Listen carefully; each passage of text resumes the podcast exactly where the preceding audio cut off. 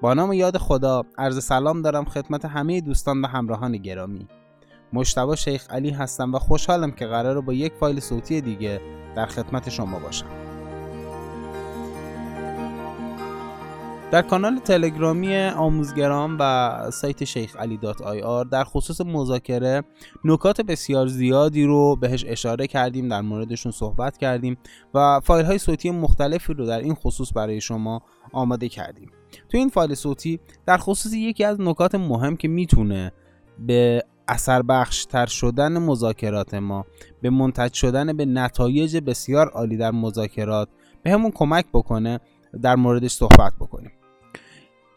مذاکره کننده های حرفه معمولا سعی می‌کنن توی مذاکره های خودشون به خصوص مذاکره هایی که قرار یک تعارضی حل بشه در مورد خودشون صحبت می‌کنن نه در مورد مخاطب. منظورم چیه؟ خیلی اوقات توی مذاکره ها به خصوص مذاکره هایی که قرار یک تعارضی حل بشه افراد در مورد دیگران شروع به سخنرانی و شروع به صحبت می‌کنن سعی می‌کنن طرف مخاطبشون رو محکوم بکنن تقصیرها ایرادها مشکلات رو بندازن گردن طرف مخاطب. نکته مهمی که وجود داره اینه که اگر تو مذاکره هاتون سعی بکنید مسئله رو از دید خودتون تشریح بکنید و از دید خودتون معرفی بکنید می‌تونید مذاکره موفق تری داشته باشید.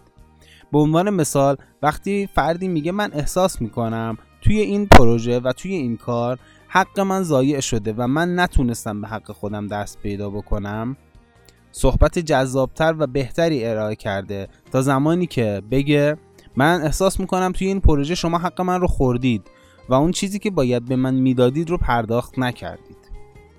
یا به عنوان یک مثال دیگه زمانی که یک فردی میگه ما احساس می‌کنیم گروه ما توی تیم مورد تبعیض قرار گرفته.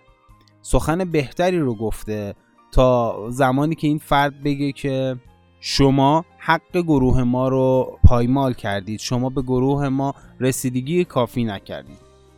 اگر سعی بکنید در مورد دیگران صحبت بکنید اگر سعی بکنید به اونها انتقاد بکنید اونها هم سعی می‌کنن در برابر شما گارد دفاعی بگیرن.